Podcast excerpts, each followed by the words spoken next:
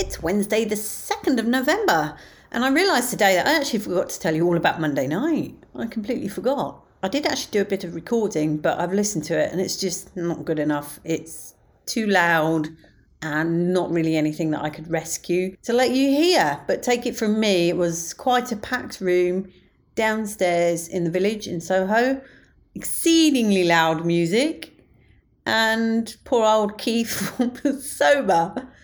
So I think that's what he was saying in the bit that I've recorded, but as I said, it's just not good enough. Not good enough for my listeners. Larissa was good though. She did two sets and it was very Thai based. Larissa's friend Kat was running the night and she's obviously Thai herself and she introduced a lot of her friends. Some of them were seen on TV over in Thailand. There was also a lady there who was from Britain's Got Talent, I think. She was of mature years and she had a snake around her neck. Now, I have never seen a single episode of Britain's Got Talent, so I cannot comment at all.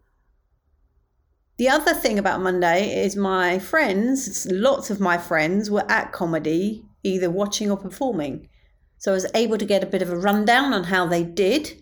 So, Ian Murphy, who you have heard when I was in Scotland, he did really well, but he came up against some very drunk hecklers by the sounds of it. So bad that they were almost evicted or evicted, I'm not sure.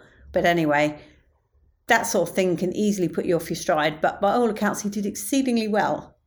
And then my other friend Mark, who you've definitely heard from before, he's the one that wins all the blackout things. He was really chuffed because he managed to get through the full five minutes with a brand new set. He was also very chuffed that one of my other friends bought him a drink.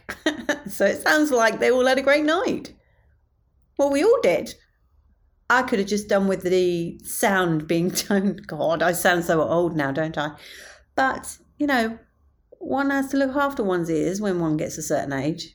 The old tinnitus was definitely playing up yesterday. And that's how I know that I was in an exceedingly loud environment.